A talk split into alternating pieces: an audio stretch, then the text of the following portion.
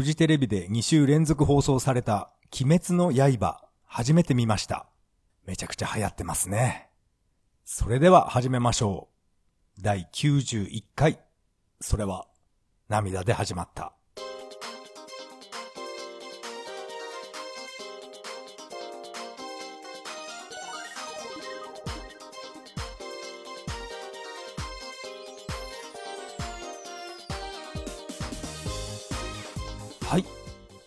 改めましてこんばんは、タカと言います。よろしくお願いします。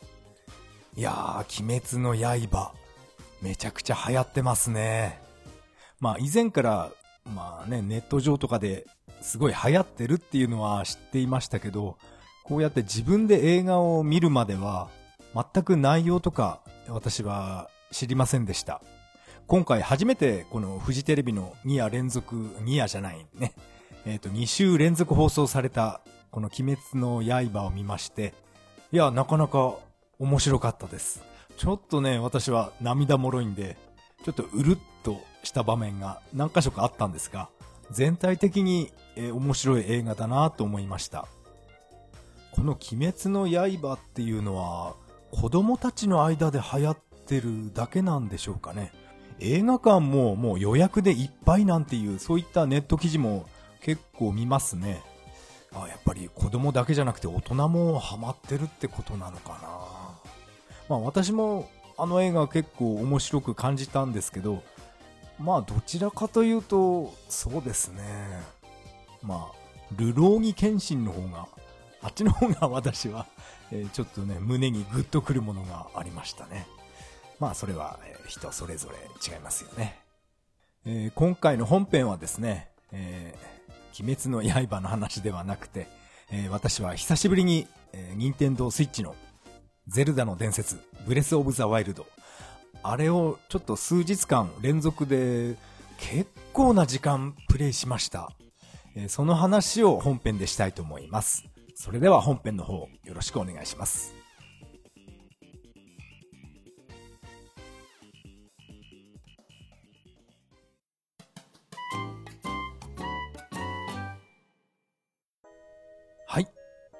ここからが本編になります。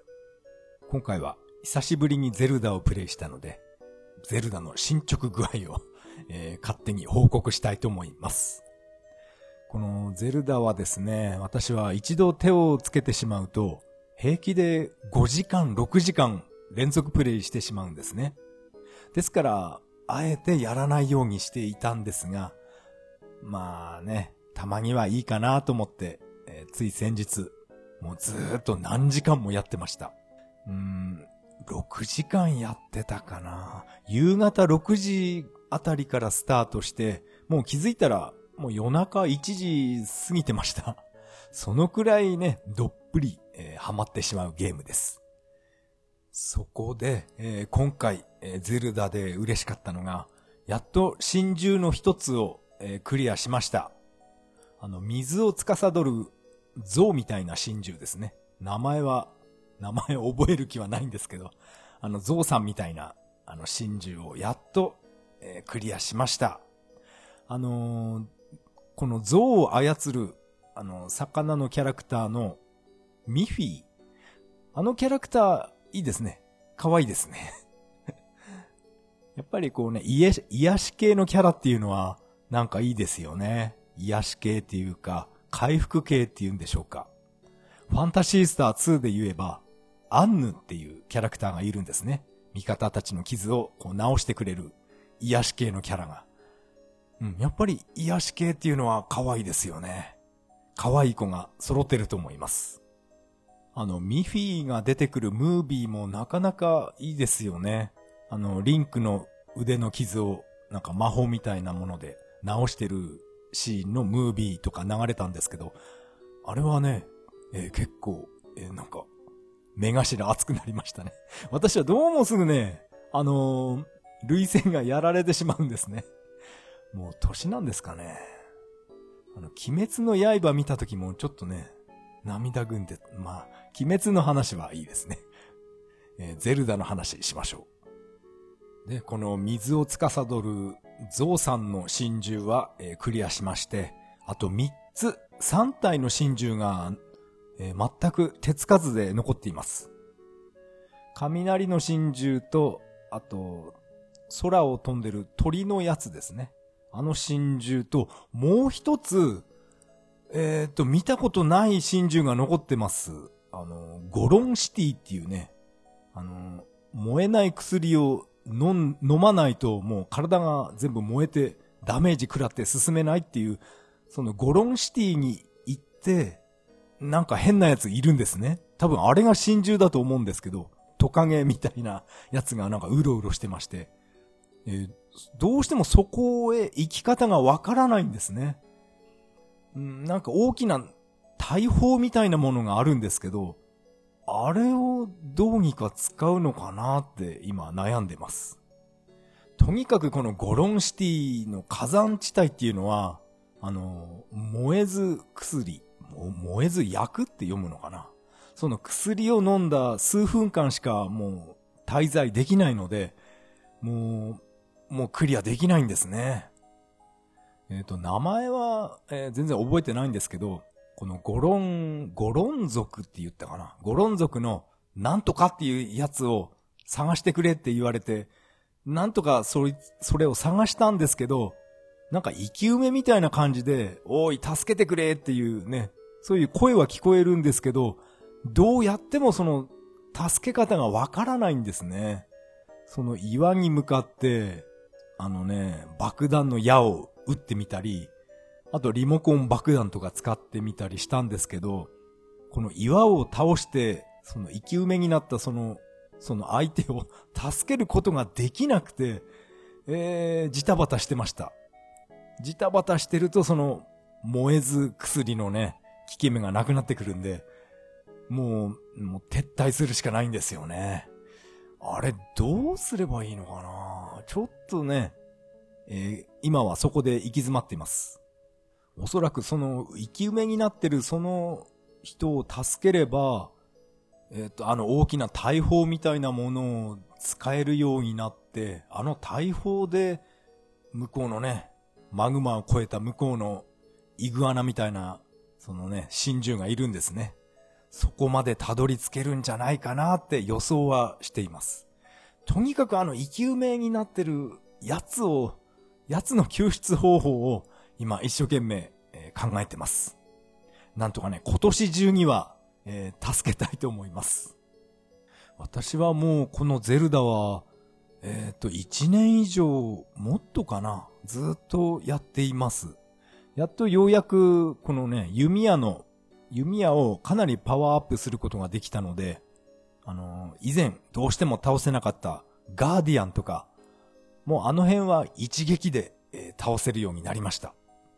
ただガーディアン、空を飛んでるガーディアンが、あれを撃ち落とすのが、かなり難しいですね。なんとかね、あの目玉みたいな急所を狙ってるんですけど、一発で当てることは厳しいんですよね。まあ、それでも、まあね、攻撃を食らっても、えー、一撃でこっちは即死することはもうないので、えー、安心して戦っています。以前は本当に貧弱だったので、向こうから攻撃一回食らったらもう即死してました。でも、ね、現在は着てる防具も、かなりレベルアップ、させてますんで、即死することはなくなりました。ああ、そういえばスイッチのなんか新作情報みたいな感じで、ゼルダ無双のこの PV が流れてましたね。その PV の中で、あのあんなか弱いミフィが杖とかブンブン振り回してた、そういうシーンがあったと思います。いや、ミフィーはね、ああいう可愛いキャラなので、うん、打撃系の攻撃は、うん、しないで欲しかったなって、えー、思いました。ゼルダ無双、無双系っていうのは私はどうもやらないんですね。北斗無双とか、あとはガンダム無双をやったことあるんですけど、なんかね、適当に、適当にね、武器振り回してれば、うん、なんか先に進めちゃうみたいな、そんな感じだったので、うん、私は無双関係は、うん、合わないですね。ゼルダの話はこんな感じでしょうか。あとはですね、ゲームの話といえば、ゲームギアミクロが、えー、発売されました。そこで、えー、ツイッターで、このゲームギアミクロのもう画像とか、ものすごい流れてきましたね。みんなすごい、えー、楽しそうですね。画面小さいけど、やっぱり、よく見えるみたいですね。プレイにはあんまり影響がないのかな。なんか充電が、えー、切れそうな時は、なんかオリジナルのおまけ画像みたいなものが、えー、出るみたいですね。私はあれツイッターで見てました。あ、こういうなんか隠し要素っていうか、おまけ要素あるんだと思って、えー、楽しく見ていました。確か USB で、えー、給電できて、あと乾電池が単4電池ですよね。私は単3電池かと思って、間違えてました。単4電池を確か2本、えー、入れる、入れたと思います。ダイソーでいろんなものを買ってきて、自分でこのビッグウィンドウを、まあ、作った人っていうのも いましたね。みんないろんなオリジナルでいろんなもの作って楽しんでますね。ビッグウィンドウを作っちゃうっていうのはすごいですね。確かにダイソーにルーペとか、なんかいろんなもの売ってますよね。いや、本当にみんな D、DIY っていうのが、えー、好きなんですね。まあ私は今回ゲームギアミクロは買わなかったんですが、アレスタコレクションの方を、あっちを私は予約してあるんで、うん、クリスマスが、えー、楽しみです。私が予約したこのアレスタコレクションは、料金着払いなので、えー、私はね、もう今から、えー、準備してあります。いつでも手渡しできるように、ちゃんとね、1万5千いくらだったかな。ちゃんと、えー、準備してあります。あと、これは、あの、最近の話じゃないんですが、任天堂の 3DS がもう発売、え、買い、ん？発売終了ですか。なんかそういう発表がありましたよね。私は、あの、今でも 3DS はいじってます。友達コレクション専用機になってますね。友達コレクション好きなんですよね。ああいう単純なゲームっていうか、なんていうかな。今でも私は出かけるときは 3DS 持ち歩くんですね。バッグの中に、いつも入ってます。そこで、え家に帰ってきて、3DS 開けてみると結構すれ違いしてるんですよね。あの、動物の森。古いやつですね。飛び出せ動物の森。それが、え現在でも何人かと、えすれ違います。今でもやってる人いるんですね。スイッチ版じゃなくて、3DS 版 やってる人いるんだなと思ってね、私は、えー、嬉しくなりました。この 3DS にはダウンロードソフトのパワードリフトが入ってます。ですから私はこの 3DS 本体は、えー、これは手放したくないんですね。パワードリフト、これは完全、完全版でって言ってもいいくらいの、出来です。まあ、据え置き機じゃないんで画面小さいんですけど、でも、これは完全にパワードリフトですね。サターン版よりこっちの DS 版の方が移植度は高いです。やっぱり M2 はすごいですね。まあ以前も話したと思うんですけど、この完全移植は、え、最低ラインなんですね。で、このパワードリフト、まあ前も言いましたね。このドライバーがスペースハリアーのハリアーだったり、あと、アレックスキッドも運転してたかな。そういうね、スペシャル、スペシャルバージョンも遊ぶことができます。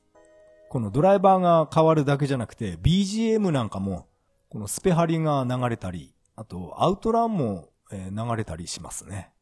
とにかく M2 が移植したものっていうのは、こういう、なんかね、おまけ要素が非常に、え楽しいです。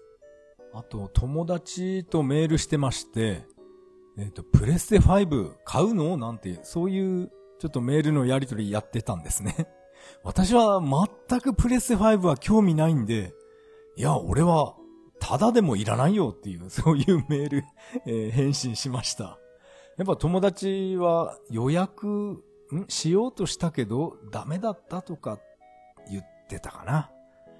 やっぱりね、あの、多くの人はプレステ5欲しいんですね。やっぱり人気すごいなで、あの、自分は、えー PS5 は全く、えー興味ないです。やりたいゲームもないですから。いや、本当にね、これ、タダであげるよって言われても、いや、私はいらないです。部屋が狭くなっちゃうんで、え PS5 は欲しい人に、え手に渡ってほしいですね。なんであれ、ソニーの人が分解した動画とかアップしたんですかね何か意味があるのかな私もその動画はちらっと見ました。これ何の意味があるのかなって首かしげながら、えー見てました。なんでしょうね。一般の人が分解する前に、この開発したメーカーが開けちゃおうっていう、そういう考えなんですかね。それ、本当にね、私は、理由がわかりません。このプレステ5よりも、やっぱり、アレスタコレクションの方が、こっちの方が私は、100倍関心があるんで、まあこれはね、人それぞれだと思います。結局私はアストロシティミニは、まあ現在も予約はしていません。まあおそらく、えー買わないと思います。バーチャファイターとか、あのゴールデンアックス、えーデスアダーの復習とか、ああいうのは、あのセガエイジスで、スイッチ版でダウンロード販売とかしてくれないかなって、それを願っています。そっちの方が売れると思うんですけどね。売れないかなアストロシティミニの方が売れるかなダウンロードで別売りしてくれるなら、私は結構買いますよ。えっと、バーチャファイターでしょ？あと、デスアーダー。あと、青春スキャンダルも欲しいんですね。あと、フリ、フリッキーは、どうしようかな。まあ、フリッキーもまあ入れて、あと、エイリアンシンドロームもやりたいし、結構欲しいんですね。あの、アストロシティミニがね、どうしても抱き合わせ感が強いので、あれ1万3000円ぐらいですよね。あ、もっとかな。ちょっといらないゲームがいっぱい入ってるんで、あれは欲しくないです。ぜひ、スイッチとか、あと、プレステ4とか5。5は無理かな。プレステ4でダウンロード販売。これを、えー希望します。うん、やってくれないかな。今回のゲームの話は以上になります。ありがとうございました。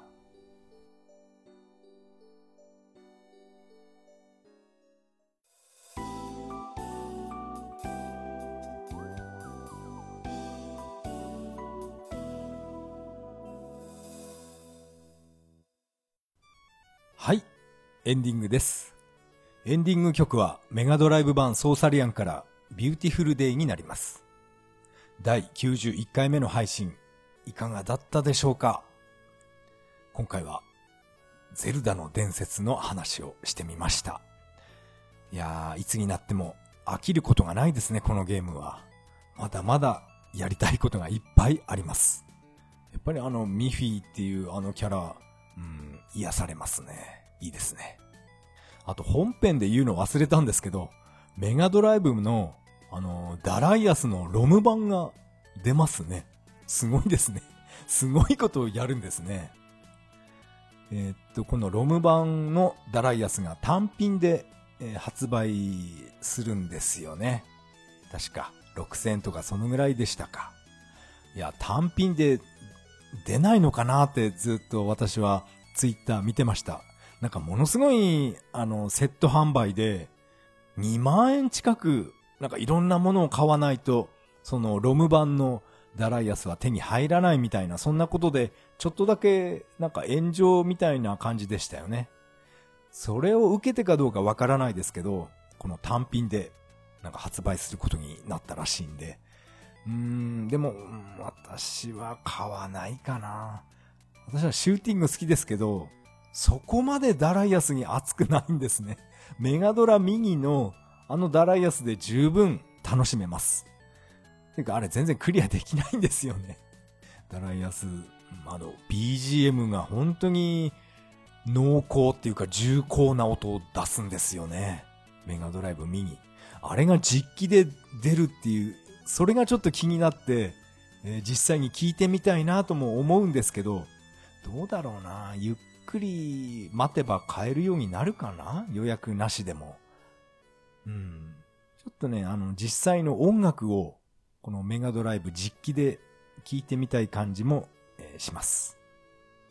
ここでメッセージを紹介したいと思います。ツイッターのハッシュタグからいただきました。ネオさん、ありがとうございます。バーチャは新作が確定してはないようです。また、はかけるの意味だと思います。バーチャかける e スポーツで e スポーツに参入することを表しているんだと、といただきました。ネオさん、ありがとうございます。あ、もう一つありました。ネオさん、えー、生歌を、えー、ご希望でしたらということで、このリンクを、えー、貼っていただきました。ありがとうございました。このリンクはですね、YouTube で、えっと、ジュースジュースの井上玲香さんっていうえー、この人が歌ってる、えー、リンクを貼っていただきました。えー、ありがとうございました。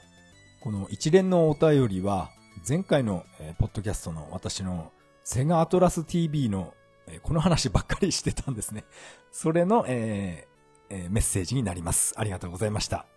このリンク先の YouTube にですね、井上レイナがジュースジュースの歌をっていう、この動画のアドレスを、え貼っていただきました。やっぱり、えー、生歌いいですよね。あれ？この人、井上、レイナで合ってますかね？ちょっと読み方、私は、えー、自信がないです。うん、レイ、レイオンじゃないですよね。レイナでいいのかな？本当にね、あの、セガアトラス TV の、あの、生歌には、えー、今も、えー、結構、まだ痺れてますね。何、何日痺れてるんだっていうぐらい、なんかね、魂を揺さぶられたような、そんな感じがしました。あと、このバーチャファイターですね。これはバーチャファイター、クロス、クロスって言ってなかったでしたっけ？すいませんね。あのー、自分が、えー、間違えてしまいました。これはバーチャファイター、クロスではなく、かけるっていう意味なんですね。っていうことは、バーチャファイター新作はどうなんでしょうか？作らないのかな？バーチャファイター2で e スポーツに参入ってなったら、えー、どうなるんですかね？バーチャファイター2はめちゃくちゃ盛り上がったゲームですけど、バランス的にかなりおかしいゲームですよね。あの、バーチャファイター2は、1P と 2P の、えー、あれで能力差がありましたよね。例えば、ジェフリーの 2P は、すねになんか、すね当てみたいな防具がついてるんですね。ですから、ダメージの減り方が、2P のジェフリーは 1P よりも、えー、低いです。防御力が高いんで。そういうバランス調整されていました。あと 2P のラウですね。あの、服がちょっと紫色になるんですね。2P 側は。そのラウは、車上昇とかで敵を浮かせた時に、浮かせる高さが、えー、高いんですね、1P より。なんでそういうことになってるかわからないですけど、それが当時ね、揉めてました。それは、あれですよね、プレイするとなったら、攻撃力が高い方とか、防、防御力が高い方を選び、選びたくなりますよね。その 2P 側の取り合いとかにもなっていましたね、当時。それを思い出しました。バーチャファイターシリーズの新作、えー、できれば出してほしいです。えー、ネオンさん、メッセージ、えー、ありがとうございました。メッセージは以上になります。このポッドキャストでは皆さんからのメッセージをお待ちしています。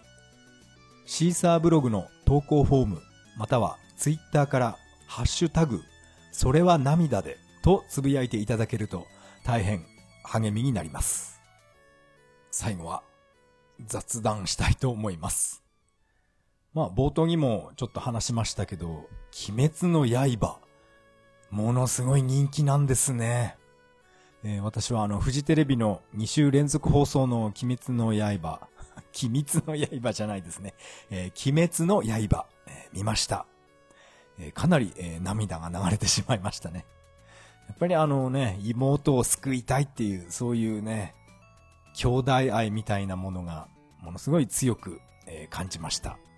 そういうシーンを見ると、私はどうもね、えー、類線崩壊してしまうんですね。前回放送の兄弟の絆編と、あと先日放送された、何でしたっけ雲。もう題名覚えてないですけど、あのー、雲男の編ですね。雲男編。あれも、えー、見ました。でも、なんかね、あれは、やたらとギャグ要素っていうか、そういうのが多かったと思います。私は個人的にですけど、あの、ギャグ要素いらないんですね。シリアスな、そういうストーリーが好きなので、なんかね、あの、ルローギ剣士で言う言うと、あの、オロロっていう、ああいうシーンは私は好きじゃないんですね。ずっと最初から最後までシリアスでいてほし、欲しいんですけど、まあそれはね、えー、好みでしょう。この先日放送された、この、く、雲男、雲男編ですね。えー、ちょっと前回放送と話がどう繋がってるのか、え、私は全然わかりません。あの、イノシシのあんなキャラ、前回いなかったと思うんですけどね。どこかにいたのかな？なんでイノシシの、あの、被り物してるのか、もうそれさえも説明はなかったと思います。ないですよね。なんであれ被ってるんでしょう？でも本当にこの鬼滅の刃は、現在映画やってるんですよね。なんか映画館が、なんか予約がどうのこうのっていうネット記事は読んだことはあるんですけど、いやー、人気なんですね。子供だけじゃないんですね。大人もハマってるっていうことだと思います。本当にあの子供たちの間で、全集中とか、水の呼吸とか、そういうの流行ってるんですかね。私は全然、知りませんけど、流行ってるんですね。あと、この映画の間に挟まった CM で知ったんですけど、あの、ビックリマンチョコみたいな、ああいうウエハースのお菓子に、この、鬼滅の刃のシールが、え、ついてるんですね。初めて、え、私知りました。私はコンビニ行かないんで、全く知りません。スーパーには私は買い物行きますけど、お菓子コーナーなんて行かないですから、えー、あんなウエハース今売ってるんだと思って、あの、先日テレビ見てました。あと、缶コーヒーもなんかコラボしてるみたいですね。なんかいろんな企業が乗っかってるんですね。昔のエヴァンゲリオン思い出しました。私はエヴァ大好きで、UCC のあの、エヴァ缶、缶コーヒーですね。あれ全キャラ飲み終わった空き缶部屋に飾ってましたから、それを思い出しました。きっと今の人は、あの、鬼滅の刃のこのコーヒー飲み終わって飲まないのかなもしかして。飲まずに部屋に全キャラ分飾ってるんですかね。いやー、やっぱり何が流行ってるか全然私は知りませんでした。私は鬼滅の刃よりもエヴァンゲリオンがなんか 4D になって、えー、公開されるみたいなことをツイッターかな？そこで見ました。そっちの 4D のエヴァの方が私は見に行きたいですね。一体どんな感じになるのか、えー、楽しみです。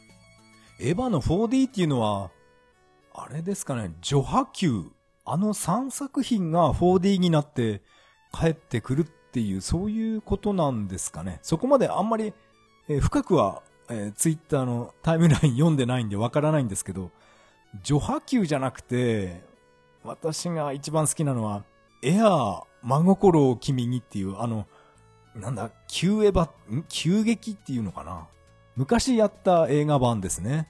昔の劇場版。急激でいいのか。それを 4D にしてくれないかなって思ってますけど、どうだろうな。このエアー真心を君にのラストの方はですね、この綾波レイに、えー、触れられた、触られた人はみんなパシャパシャって LCL みたいな液体になってしまうんですね。そのパシャっていう時に、なんかね、4D だと自分の顔になんかミスとか何かがバシャってかかってくるのかなとか、そういうね、予想のツイッターが非常に面白かったです。私は 4D の映画って経験ないんですけど、えっ、ー、と、ミストとかそういったものが顔にかかるっていう、こんなことはないんですかね。多分座ってる座席が動くっていう、それだけは聞いたことあるんですけど、あとは何かないのかな匂いとかそういったものは表現できないんですかねそもそも私のこの栃木県に 4D の映画館があるのかどうかちょっと怪しいんですけど、まあ、調べてみますか。宇都宮に何かあるかな？あの、アスカが乗ってるエヴァ2号機が、量産型エヴァに、もう、ボロボロに、ズタズタに、ね、内臓飛び散るような、ああいったシーンは、なんか映画館が全部血の匂いがするとか、そういうことになるんですかね。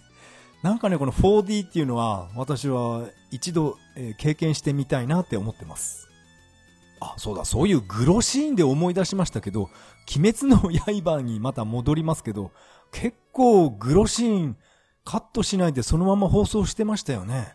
首なんか切断するシーンとか、普通はああいうのは放送しないはずです。でも今回、なんかね、普通に放送してましたね。えー、フジテレビどうしたんでしょう？以前は、またね、この昔のルローギ検診の話に戻ってしまいますけど、フジテレビでやってたルローギ検診、あれでグロシーンとか、首の切断シーンとか当時、えー、あんまり映さないようにしてましたね。えー、具体的に言うと、あの、宗次郎いましたよね。天剣の宗次郎でしたっけ。あれの幼少期のストーリー、幼少期のエピソードの時で、あのー、前にいじめられてたあの、あいつらの首を、あの、獅子を誠にもらった脇差しで、首、切断しちゃい、しましたよね。その時の首がゴロゴロって転がってくるシーンとか、あれはあんまり映さないようにしてましたね、当時のルローニケンシン。それは私はよく覚えてます。あ、やっぱりこういうグロシーンはアニメとはいえダメなんだって、そういう当時思いました。あと、盲目の薄いと斎藤はじめのガトツのあの対決ですね。原作では、あの、薄いがもう上半身、下半身、真っ二つにされちゃいましたけど、やっぱりアニメではそれはまずかったのかな。全然そんな死に方はしませんでした。それなのに、この今回の、えー、鬼滅の刃では、もうね、バシバシと、えー、首が吹っ飛んでいきましたよね。えー、これは問題にならなかったのかな？大丈夫なんですかね？実写版のバイオハザードで、あのー、レーザーカッターみたいなやつで、サイコロステーキになっちゃったのいましたいましたよね。あれはもう、全然、えー、映さないんですね。あれはね、実際の人じゃなくて作り物っていうか、あれ CG ですよね、あのサイコロステーキ。あの、なんと水長剣みたいな、スパスパ切れちゃってね。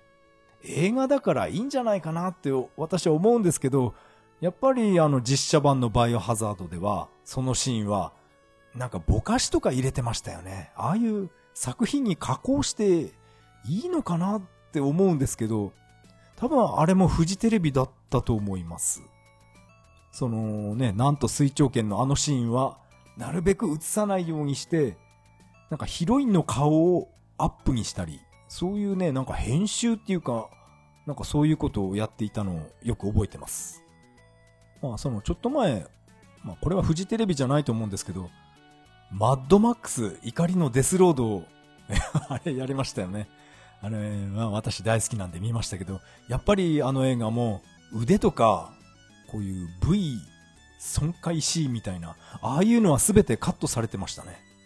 妊娠した女の人のね、もう、もう死んじゃったんですけど、それを腹を割って胎児を取り出すシーンとか、あんなのはやっぱりテレビじゃやっちゃまずいですから、私はあの、ブルーレイ持ってたんで、そういうシーン覚えてますけど、ああいうのはもう丸々カットしてましたね。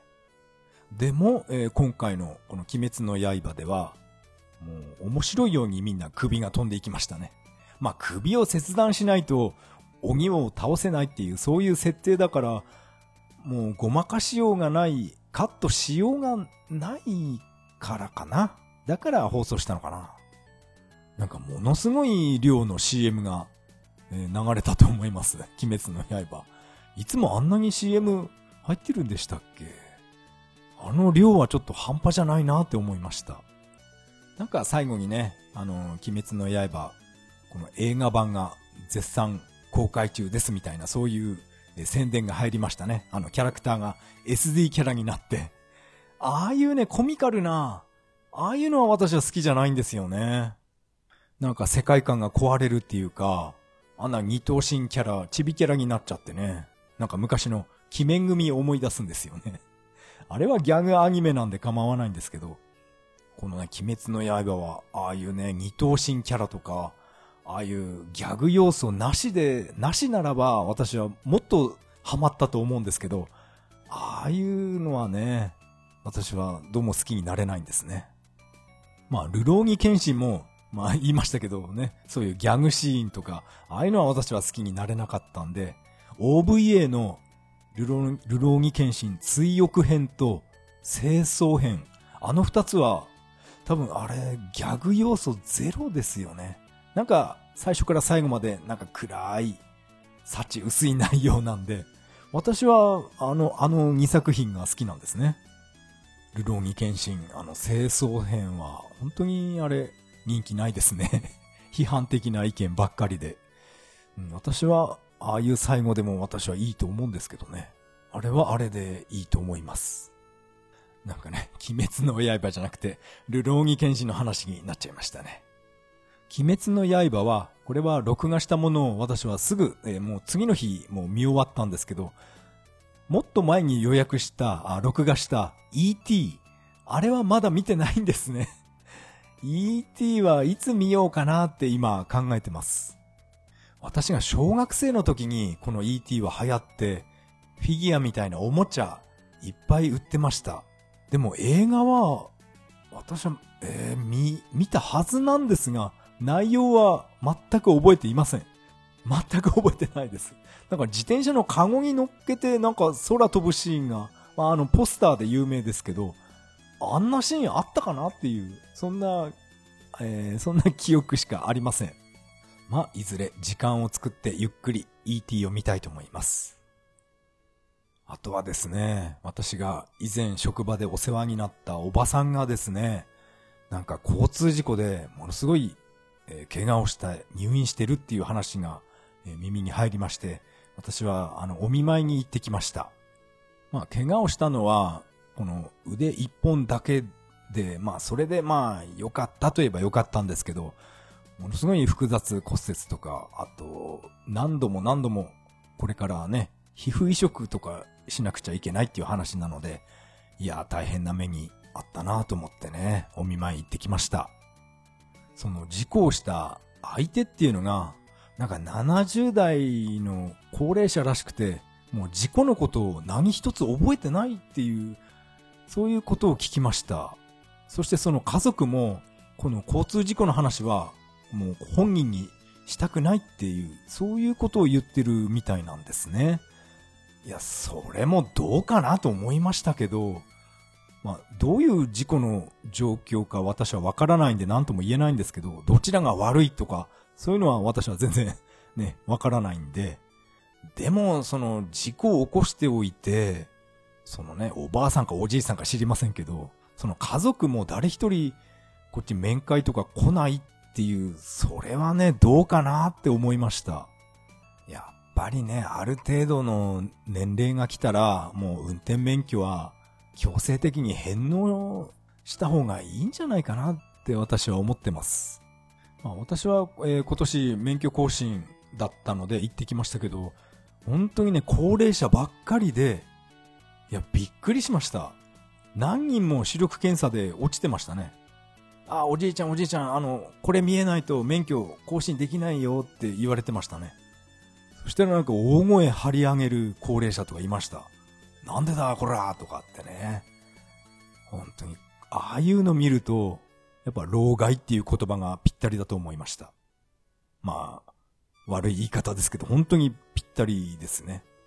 あと、いろいろ受付済ませて、はい、えー、次は5番の窓口行ってくださいとか言われて、もう今言われたのにもう覚えてなくてすぐ戻ってくるんですね。すいません、あの、何番行けばいいですかとか、そういうおばあさんいましたね。今、今5秒前ぐらいに言われたじゃんって思ったんですけど、いや、年取るとこうなるのかなって私は思いました。でも私なんかは田舎に住んでるんで、車がないと本当に買い物も行けないんですね。ですから、返納した方がいいとは思いますけど、でも買い物とか、ね、ちょっと難しいところもあります。本当にね、あの高齢者の運転、どうにかならないんですかね。で、このお見舞いに行ったこの、ね、お世話になったおばさんですね。なんかびっくりしてましたね。私はもう会社辞めて2ヶ月経って、まさかお見舞いに来るとは思っていなかったらしくて、かなり、本当にびっくりしましたね。なんで、どうしたのって驚いてました。それでね、もう事故して、こうやって入院することになって、会社に迷惑かけたって、なんか、ものすごいしょぼーんとしてましたね。会社の仕事なんかどうでもいいと思いますけどね。自分の体が一番なので、会社の、会社なんて考えなくていいですよって私は言ってきましたけどね。もし会社側が、もう入院されて人が足りなくて、もうすごい困ってるって、もしそんなことを言ってきたら、俺が行くって 言ってきましたね。俺が現場に戻るからって安心してくださいって思わず言ってきました。まあ戻らないですけど、まあ、私は10年もそこの会社にいたんで、このおばさんがやってる仕事なんかもまあもう全部できますから。まあ、いざとなったら、ええ、俺が会社に行くから安心して休んでくださいって、え一言言ってきました。やっぱりね、会社員っていうのは、こうやって、ね、予期せぬ事故っていうかね、会社を休むと、自分が会社を休むと、もう、みんな、みんなに迷惑かけちゃうっていう、そういう考えですよね。以前私もそういう考えでしたね。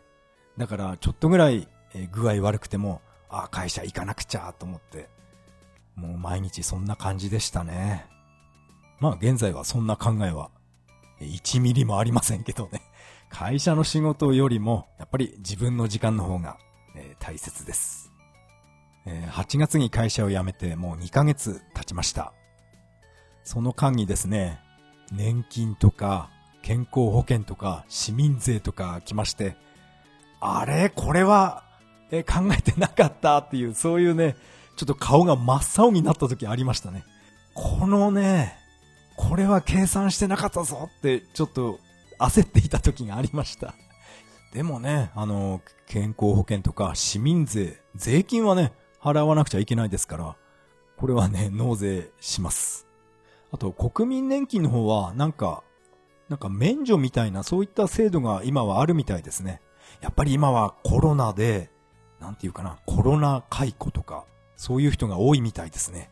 ですから、ちゃんとそういったね、離職、離職表とかがちゃんとあれば、なんかね、全額免除とか半額、えー、免除みたいな、そういうものが受けられるそうです。私も、えー、その手続きしてきました。まだ今は審査中なので、どうなるかはわからないんですけど、これね、これ全部払えとなると、年金とか保険とか税金ですね、市民税。これ全然考えてなかったんで、やばいです。やばいですね。これはね、貯金がゼロになる前に、急いで、このね、自分の仕事を、えー、軌道に乗せないといけませんね。破産してしまいます。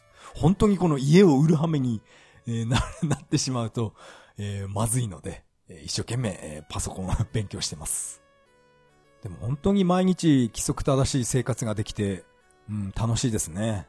会社員の頃はこんな生活できなかったですから、私は今朝6時に起きて、え朝食はゆで卵を2個に、これだけにしています。それをもう2ヶ月続いてますから、私は結構こういうの、なんか持続性っていうか、まあ WeFit もそうですけど、一度始めたらもう、まあ軽く10年は続けるんですね。ですからこのゆで卵、えー、朝食っていうのは、おそらく10年は行くと思います。何やら、この卵っていうのはものすごい栄養価があるって、あの、まこなり社長が言ってたんですよね。私はもうすぐね、影響されてしまう性格なので、えー、真似しています。テレビは映画以外一切見なくなって、YouTube ばっかり見てますね。まこなり社長、あと池早大学、あとは西野さん。え、っと、なんだっけな。やっぱりスピリチュアル系の西野何々さんっていうそういう人がいるんですね。一瞬この人をね、話し方、お坊さんかなと思ったんですけど、いやいや、ものすごいあの腕と、多分全身もかな。腕にものすごい入れ墨入ってるんですね。昔は相当悪いことをしてたらしくて、逮捕歴もあるって言ってましたね。でも現在は心を入れ替えて、なんか真面目に、なんかやってる人なんですね。西野何さんって言ったかな。その人がですね、いつも、いやさかっていう、この言葉がね、決め台詞なんですね。確か、いやさがっていうポッドキャストありますよね。それとなんか関係あるのかなと思ったんですけど、いやさかっていうのは、なんだっけ、なんとかが栄えるっていう漢字を書くんですね。なんか仏教の言葉って言ってたかな。それがね、なんか、天津飯の気候法みたいなポーズをね、両手で取って、えー、いやさかってやるのがね、私はあの人の YouTube、えー、いつも見てます。本当に話し方が丁寧で、なんかね、心穏やかになるんですよね。そういったね、なんていうか、前向きなっていうか、ポジティブな ポジティブな、えー、YouTube 番組ばっかり見ています。やっぱり群を抜いて、まこなり社長の YouTube が一番私は好きですね。勇気を出して一歩前に踏み出そうぜみたいなそういう動画が多いんですね。いつまでも、こう、マサラタウンに行ってもしょうがないだろうっていうね。あの人本当にポケモン好きなんですね。なんかね、ポケモンにいつも例えるんですよね。マサラタウンなんて、あそ、あの街はもう何にもやることないんだから、勇気を出して草むらに飛び込もうっていうね。あの YouTube、あの回はすごい私は大好きです。あ、その時のアドレス、リンク、えー、今回貼り付けておきます。まあ、興味のある方は、えー、まこなり社長の YouTube、えー、見てくださいね。30代、30代ですね。まだ若いのにすごい、すごいなと思って私は見ています。自分が30代の時は、もう全然ね、チャランポランで遊んで、今以上に遊んでましたから、あんなにね、しっかりした考えは持っていませんでした。本当にまこなり社長、すごいなって思ってます。それでは次回配信まで、いやさか